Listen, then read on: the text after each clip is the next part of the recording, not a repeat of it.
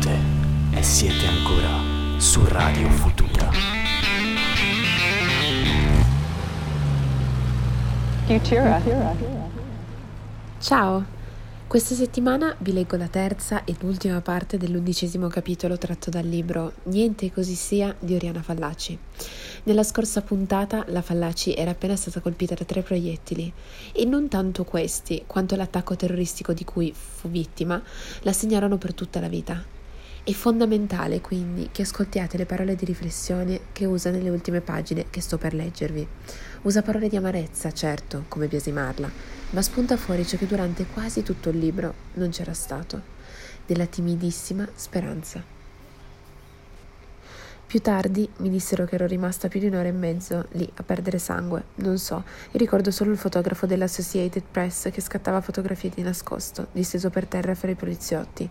E poi ricordo una mano che mi agguantava i capelli e mi trascinava via mentre cercavo di prendere Mosè, ma Mosè non capiva e allora afferravo il tipo del conservatorio e portavo via lui al posto di Mosè. E poi ricordo le scale dove c'erano tanti soldati e un soldato che mi sfila l'orologio dal polso, lo ruba, ridendo. E poi una camera piena di poliziotti col guanto bianco. E poi una barella barella distesa per terra e poi un getto di acqua sporca che cadeva giù dal soffitto e mi rimbalzava sopra lo stomaco insieme a tracce di escrementi, puzzo di urina, perché era acqua che veniva dalle tubature rotte dei gabinetti e qualcuno gridava ai soldati spostatela di lì, por Dios, ma i soldati ridevano e mi lasciavano lì perché mi avevano messo lì apposta per divertirsi.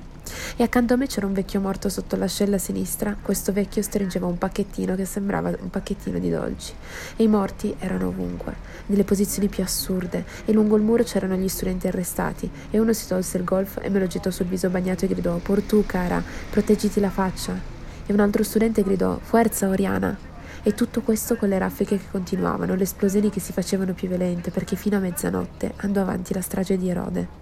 Durò più di cinque ore, capisci? Quando mi caricarono sull'ambulanza erano circa le nove di sera. Incominciavano allora a bombardare coi bazooka il Chihuahua. E tre granate caddero anche sul balcone del terzo piano. Morì anche un poliziotto. In piazza invece ne massacrarono tanti ma tanti con le baionette. Un bambino lo sgozzarono e una donna incinta aprirono il ventre.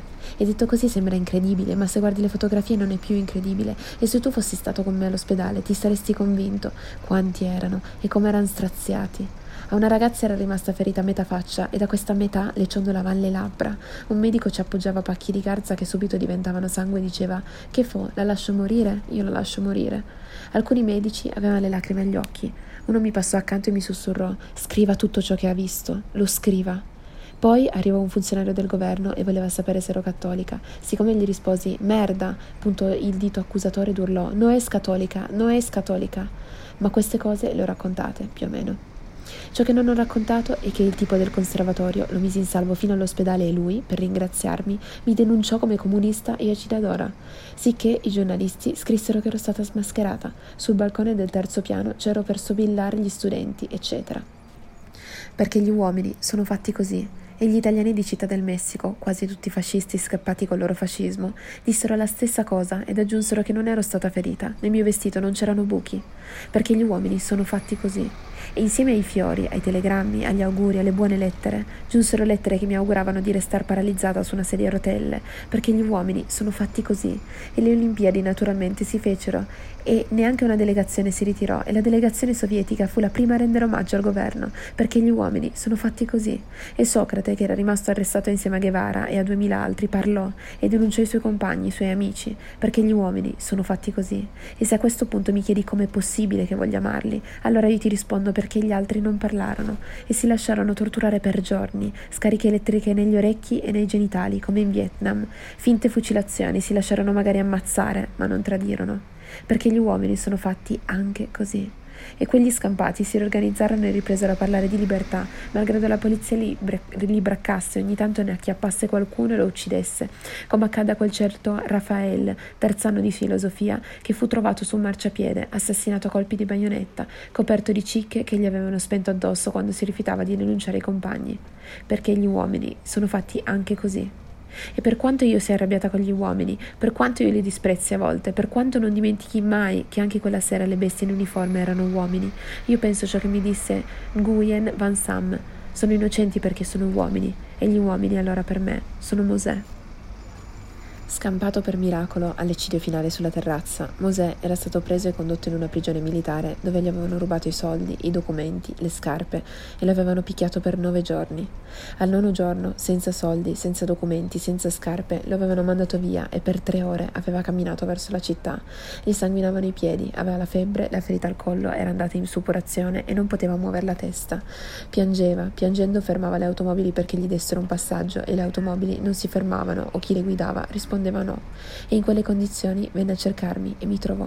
Io giacevo nel letto stordita dal male, dalle medicine, e sognavo che qualcuno mi accarezzava una mano dolcemente, così, e aprii gli occhi e qualcuno mi accarezzava davvero la mano. Mosè. Tutto strappato, tumefatto, sporco, col visuccio di un povero nato per soffrire, per essere sempre messo da parte, picchiato, sfruttato. Mosè mi accarezzava la mano e si rallegrava per me. Miss Oriana, you alive, tu viva. Come lo abbracciai, puzzava tanto, ricordo, che ad abbracciarlo si soffocava, ma lo abbracciai come avrei abbracciato l'umanità ritrovata e mi vergognai della preghiera in cui avevo per qualche tempo creduto. Come diceva quella preghiera? È meglio che non te la dica, François. Devi invece. Ecco, diceva così. Padre nostro che sei nei cieli, daggi oggi il nostro massacro quotidiano e liberaci dalla pietà, dall'amore, dall'insegnamento che tuo figlio ci ha dato tanto non è servito a niente, non serve a niente, e così sia. Che non sia servito a niente è vero, lo so, che non serve a niente è vero, lo so, ma è anche vero che potrebbe servire, che dovrebbe servire, che bisogna impedire il massacro. Questo lo capisco ora. E avevi bisogno di farti sparare per capirlo? Temo di sì, François. Camminavamo, io zoppa sul lungomare di Rio de Janeiro. Qualche giorno avanti Angelo, braccato dalla polizia ma sempre ben informato, era venuto a cercarmi e mi aveva suggerito di lasciare il Messico immediatamente. Potrebbe capitarti una disgrazia come a Rafael, un incidente. Prendi il primo aereo stasera. Il primo aereo della sera andava a Rio e a Rio c'era la mia buona coscienza, François. Che gioia vederlo avanzare col suo passo svelto, il suo bel viso giovane e i suoi assurdi capelli grigi, il suo fare brusco da contadino dell'Auvergne, Ça va? Toujours de la chance, toi. Un buon blessure, eh? Sempre fortunata te. Una buona ferita, eh? L'abito grigio, elegante, la buona cravatta, la buona camicia coi gemelli ai polsini non l'avevano affatto cambiato. Vestiva la sofisticazione come se gli pesasse, respirava l'aria tranquilla di Rio come se lo soffocasse e trattava i miei dolori alla schiena come se venissero da un reumatismo anziché dal buco di una pallottola, ma gli occhi gli si facevano lucidi di pianto quando gli raccontavo di Mosè.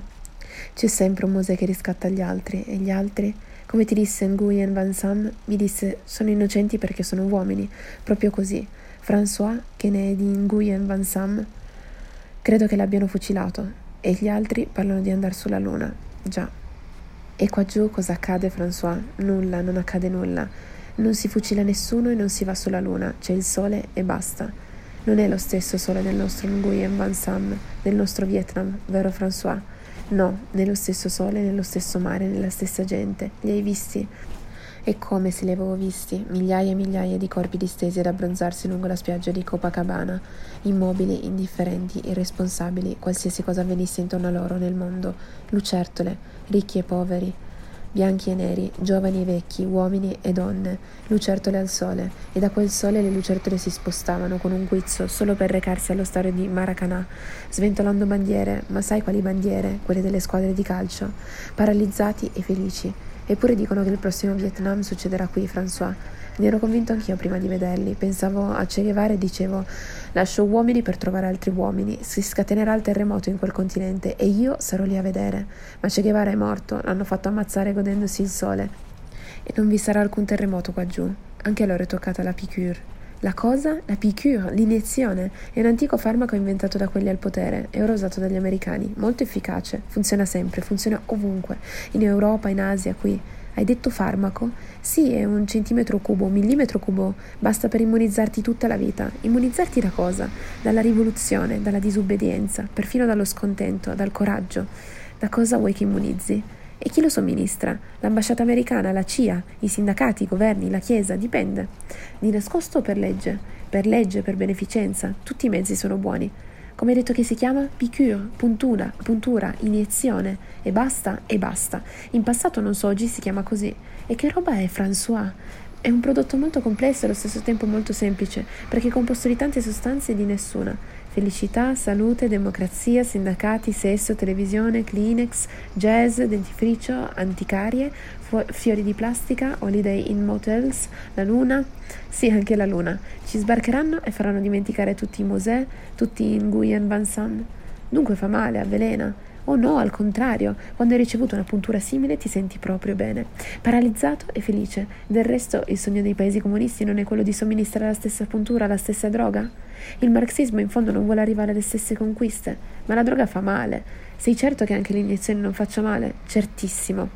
Gli americani non vogliono mica far soffrire nessuno, le loro intenzioni sono sempre oneste. Ricordi i due turisti che volevano staccare Cristo dalla croce e incominciarono togliendogli i chiodi dalle mani? Già, e Cristo cadde col corpo all'ingiù. Mi venne in mente quando vidi cosa facevano i montagnard. A me viene in mente ovunque vada e ogni volta vorrei gridare Laissez-le tranquille, lasciatelo stare, ma non ci riescono, non ne sono proprio capaci. Beh, allora qualche effetto negativo mi pare che questa iniezione ce l'abbia. Uno, uno solo. Quale? Impedisce di pensare e quindi di ribellarsi, battersi, che è poi la medesima cosa. Paralizzate e felici, le lucertole cuocevano al suolo di Capocabana ed erano identiche alle lucertole che potevi vedere in Italia, in America, in Russia, nelle nostre stesse coscienze di ipocriti che protestano, sì, ma protestano e basta, per non perdere il poco che hanno. È un'iniezione che ha bucato un po' tutti, François. Chi lo nega? Quasi tutti, fuorché il piccolo popolo di un piccolo paese chiamato Vietnam. Ricordi cosa ti dissi quando lasciasti Saigon coi tuoi dubbi? È il solo popolo al mondo, dicesti, che oggi si batte per la libertà e per la dignità dei propri figli. Ecco perché non puoi non amarli. Anche i messicani che ho visto morire, François, non puoi non amarli. Ovvio, e non puoi non amare 400.000 cinesi che due anni fa furono massacrati in Indonesia. 400.000 in pochi giorni, sgozzati come maiali in ogni città, in ogni villaggio, senza che il mondo ne facesse notizia, senza che gli americani intervenissero con la loro ipocrisia. L'accusa era che stessero tramando un complotto maoista e quindi ammazzali pure, 400.000 ma essi si lasciarono sgozzare, ecco il punto. E lasciarsi sgozzare non basta, il martirio non basta e non serve. Non serve? Non serve. Tra un mese non si parlerà più del tuo Messico, allo stesso modo in cui non si parlerà più dell'Indonesia, ma si parlerà sempre del nostro Vietnam. E così ci fermammo a guardare quel mare, che non era lo stesso mare, a scaldarci in quel sole che non era lo stesso sole e dalla cima del Corcovado l'enorme Cristo ci benediceva, suggestivo quanto una visione. Di notte faceva un effetto straordinario. Sembrava una stella scesa dal cielo per stupirci, convincerci che i miracoli accadono, ma poi salivi lassù e ti accorgevi che non era una stella, non era una visione, non era un miracolo, era solo una bellissima statua, 1145 tonnellate di pietra illuminata dai riflettori della General Electric. E parlammo di molte cose, ad esempio del sacrificio che costa rifiutare la puntura, del coraggio che ci vuole a morire senza farsi sgozzare e la domanda che non avevo mai dimenticato mi uscì dalle labbra. François, ti ho mai detto quel che mi chiese la mia sorellina prima che andassi in Vietnam? No, che ti chiese? Mi chiese, la vita cos'è? E tu le rispondesti? Non seppi risponderle. Ci credo, ma vorrei risponderle ora. La vita cos'è? La vita. Ci sono tre miliardi di uomini su questa terra e ciascuno ti darà la sua definizione di vita. Ammetterei che la vita non è la stessa cosa per un indiano che nasce e che muore senza saperlo, per un americano che distribuisce la puntura, per un Viet Cong che assalta un carro armato con tre pallottole dentro il fucile. La vita. La vita cos'è, François? Non lo so, ma a volte mi domando se non sia un palcoscenico dove ti buttano di prepotenza e quando ti ci hanno buttato devi attraversarlo e per attraversarlo ci sono tanti modi, quello dell'indiano, quello dell'americano, quello del Viet Cong e quando l'hai attraversato quando l'hai attraversato basta, hai vissuto, esci di scena e muori. E se muori subito è lo stesso, il palcoscenico puoi attraversarlo più o meno alla svelta, non conta il tempo che ci metti, conta il modo in cui lo attraversi. L'importante quindi è attraversarlo bene. E cosa significa attraversarlo bene? Significa non cadere nel buco del suggeritore. Significa battersi, come un Viet Cong, non lasciarsi sgozzare, non addormentarsi al sole, non paralizzarsi nella puntura, non chiacchierare e basta come fanno gli ipocriti, e tutto sommato, anche noi. Significa credere in qualcosa e battersi, come un Viet Cong. E se sbagli, pazienza, l'errore è sempre meglio del nulla. François, rammenti i quaderni che riempivo a Saigon, quei donnati quaderni, sì. Credo che li userò, che il libro lo scriverò. Bene, se sbagli, pazienza. Così l'ho scritto e te lo do. E se ho sbagliato, se sbaglio, se sbaglierò, pazienza. Tieni, è un anno della mia vita. È passato un anno da quando lo incominciai. Il vento dell'inverno gela di nuovo i boschi della mia Toscana ed Elisabetta mi è venuta accanto nel letto, minuscola, indifesa, contenta. La luna, guarda la luna. Una nave spaziale con tre uomini a bordo sta orbitando la Luna. Presto altri vi sbarcheranno ad allargare i confini della nostra perfidia e del nostro dolore. Guardala, eccolo sullo schermo della TV. Ho amato molto la Luna, ho invidiato molto chi ci sarebbe andato. Ma ora che la guardo, così grigia e vuota e priva di bene, di male, di vita, già sfruttata per farci dimenticare le colpe, le infamie di qui, per distrarci da noi stessi, ricordo una frase che tu mi dicesti, François. La luna è un sogno per chi non ha sogni e preferisco questa palla verde, bianca e azzurra e brulicante di bene, di male, di vita che chiamiamo terra. È una palla avvelenata, lo so, e a toccarla, a starci, si muore, lo so. La vita, François, è una condanna a morte. Però hai ragione a non dirmelo. E proprio perché siamo condannati a morte, bisogna attraversarla bene, riempirla senza sprecare un passo, senza addormentarci un secondo, senza temer di sbagliare, di romperci, noi che siamo uomini, né angeli né bestie, ma uomini. Vieni qui, Elisabetta, sorellina mia. Un giorno mi chiedesti cos'è la vita? Vuoi ancora saperlo? Sì, la vita cos'è? È una cosa da riempire bene, senza perdere tempo, anche se riempirla bene si rompe. E quando è rotta non serve più a niente, niente e così sia.